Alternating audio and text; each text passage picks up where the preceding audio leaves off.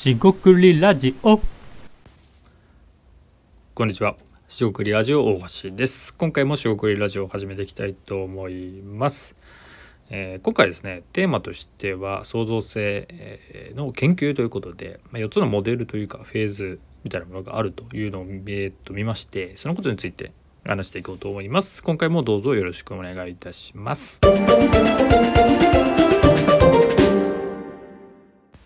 はい、四国ラジオのお橋です。今回は創造性の研究ということで4つの、まあ、モデルといいますか、フェーズといいますか、まあ、定義といいますか、そういったものを見まして、少し調べてみたので、その共有をしたいと思います。で、創造性の研究というのは、創造っていうのはクリエイティビティの方ですが、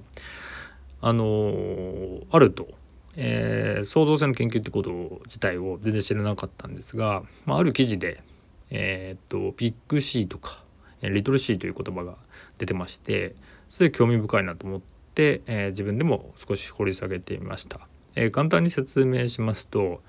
えービッグ C というのは、まあ、ビッグ今から言ってる C っていうのはクリエイティブの C ですね、まあ、要は創造的なこと創造性ですね。の定義みたいなものです、まあ、ある研究者の方がえーっと2009年ですかね、え論文で書いてたってことで記述があるんですけどもビッグ C っていうのは、いわゆる著名な、えーまあ、イノベーションといいますかね発明、まあ、インターネットであったり、えーまあ、チャット GPT とかもそうかもしれません AI とかあとは、まあ、スマートフォンとかさまざまなそういった、えーノーベル賞とかねそういう著名な発明とか発見とかそういうものをビッグ C と言います。で対比してリトル C まあ小さな C というのは小文字の C っていうことでもあるんですがビッグ C は大きな C ですね。えーっと、まあ、日常的なアウトプット発見とか、まあ、そういったことを指すかなと思います。でこれの定義っていう、まあ、定義といいますか少なくとも、えーっと大きな違いはあのえーっと大きな違いじゃないすいません、えっと、クリエイティビティっていうことでいくと、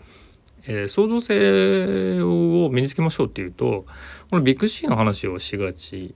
ですよねっていうのがあるかなと。要するに、えっと、アイディアもほぼ同様かなと思ってましてアイデアを考えるかアイデアを出すって言った時に特にビジネスアイデアというと、えーものすごく成功するビジネスアイデアを考えなきゃいけないみたいなとかそれをですねすぐに考えつかなければ、えービジネスは成功しないとか、まあ、そんな感覚が特に、えー未経験者とか、えーっとそのアイデアに対して苦手意識ある人とかは考えがちかなと思います。で創造性に関しても普段からアイデアを出してる人はそんなことは思ってないんですが、えーはずですが、えーっとまあ、距離が遠い方ですよね経験してなかった普段からアイデアを出してない方にとっては、まあ、距離が遠いので、えーっとすごくいい、えー想像といいますか発明とか工夫をしないと、まあ、ビッグ C ですよね、えーがないとダメだと思ってるつまりリトル C が見えてない状態かなと思います。でそのビッグ C リトル C っていう中がある中で、えーもう2つあります。でミニ C っていうのがありましてこれは、えっと、リトル C に比べて、えーもっと小さいものですね。だから本当に日々の小さな発見です。で例えば今回のこのビッグ C リトル C っていう自体は記事を読んで僕が思ったことなんですよね。でミニ C っていうのは特に定義というか感覚としては個人が、まあ、つまり僕がですね僕で言えば、えー面白いよと思ったことでいいんですよね。でミニ C の、えー面白いな僕が面白いなと思ったことは個人の主観の発見でいいんですよね。だから僕が面白いと思ったことを、まあ、聞いているあなたがですね面白いと思わなくてもいいわけですよ。でもちろんそれを、えーラジオとかブログとかいろんなメディアとか発信というかあとは雑談ですよね。でやっていくと、えー自分が面白い面白いからその相手にとって面白くなくてもいいよっていうのをやりすぎるとですね当然コミュニケーションではあるんであの置いてきぼりになりますよね。だからそれはもちろんダメなんですけどやりすぎると。ただミニ C っていう定義は自分が面白いと思ったかどうかっていう基準なんですよね。つまり人の評価はいらない。これすごく大事なことかなと思ってます。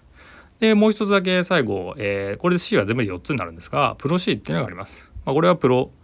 えープロフェッショナルのプロですね。えー専門的な分野の領域で、え発見をしていくことクリエイティブなことをやっていくことってことです。でこれも評価がいりますよね。いろんな仕事をしてって、え、まあ、例えば賞を取るとか、え、何か著名な作品に関わったとかねなんかシステム開発とかでもいいですけどあの誰も知ってるようなものに関わったとかねでも何でもいいんですけどそういったところで、ね、創造性を使っていることをプロシと言います。で今回ですねこれで僕が面白いなと思ったのはビッグ C ってねそこまで僕は興味がなくて、まあ、そういうのはねそもそもプロセスという意味では、えー、一緒だよねとむしろ、えー、リトル C もしくはミニ C っていうのがないと、えー、ビッグ C もプロ C も生まれないよねっていうのがあっていやその通りだなと心からね思ったんで共有してみました。でもう少し説明するとえー、僕が考えているアイデア出しとかアイデアを出すっていうことに関していくと、まあ、日常のですね日々の、活動発見面白いなと思うことが大事だと、え、言ってきましたし今もそうです。ここで言う面白いと思ったことというのはですね、えー、ミニシーにあたるんですね個人の主観で誰かから評価されるんじゃなくて自分が面白いなと思ったことをまず見つける工夫するこの工夫いいなという話ですね。でレシピを見てこれってこういうふうにアレンジしたら面白いんじゃないかと思ったらそれもミニ C です。実際に反映させていくのが多分リトル C かなと思ってて、考えたものを個人の主観とか置いといてレシピとして見てると、えー、自分で食べて美味しいでもいいんでしょうか、えー、人に振る舞ってこれ美味しいよねってことで、えー、実際に現実の世界に反映されていく。これが日常の生活の中で繰り返し行うことで、えー、ある日突然とは言わないんですが、まあ、ビッグ C とかプロ C とか大きな評価を得るものになっていくっていうところです。でこの、えーと、小さな、まあ、営みといいますか日常生活のアイデア発見創造性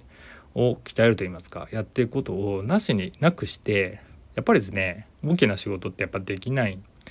んですよね。でここでもう冒頭に戻るとこうアイデアが苦手だったり創造性っていう言葉の定義がまあ、主語が大きいですね。言葉として大きい人ビッグなものっていうになってる人は僕の言葉で言うと解像度が、えー、荒いとか低いわけですよね。解像度を高めていくと多分その小さいものがより見えたり小さいものをより大事にしていくのかなと思います。でそれを積み重ねていくことだからこそ、まあ、ドットで言えば解像度が高いっていうのはドットが多いってことですからより細かい表現ができたりします。で今のお話でいくと,、えー、と日常生活での、まあ、リトルシーとかねメニシーっていうところでいくと、まあ、レシピの話をしましたがこれは料理が、えー、するとかね料理ができる人の話かもしれませんし、えっと、本を読むとかっていうところで本が好きな人にとってはその、えー、解像度が高い、え、車が好きな人は車の解像度が高いですしそういったですねさまざまな解像度があるのでこれは人次第、え、でミニシーもリトルシーも積み上げていくことができるとえー、まさにですね、え、この辺りの、まあ、モデルを説明している、まあ、研究者の方がいて、まあ、それも引用されてる、え、記事があったんですけども、えなるほどなと感じた、えという話です。ででここで大事なことをもう一度言っておくと、えその大きな発明大きな工夫も小さい、え日々のですね、えっと発見とかえー、面白いなと思ったことからしか逆に生まれないのかなっていう意味でいくと、えー、毎日面白いなとか、え、毎日これもやったらいいなってことがやっぱないとですね、まあ、積み上がっていかないですし、まあ、プロもそうですしビッグもそうですけど、まあ、形になってそれで、え専門領域みたいなものにもなっていかないんだろうなっていうことを感じました。っていうところが、え今回のメインかなと思います。あとはミニシーもすごいいいことを言ってるなと思ってて自分が、えー、いいと思うことで他者の評価を、えー、そこでは保留保留するというか、まあ、関係ないっていう、えー、ことなんですよね。だから自分が面白いと思ったことを、えまあ、言うのがハードルが高ければ、まあ、自分が面白いと思ったことをまずなんかメモしたりですね記録につけていくことだけでも全然ありかなと思っています。えー、当然ですけれどもこのラジオにコメントをいただいたりレターを送ってこんな面白いこのミニ C やったよとか、えー、リトル C でもいいんですがミニ C こんなのいいですよって時にまあもちろん僕がですねわからない分野とか知らない分野についてはそうなんですねというしか言いようがないんですけどもそれによって何かアイディア刺激が生まれるかもしれないなと感じたところです。そういう意味でいくと、まあ、たまにですが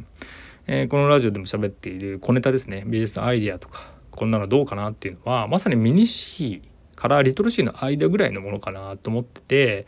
まあ、そういうのは刺激剤になって何か役立つこともあるかなぐらいですね。必ず役立つとは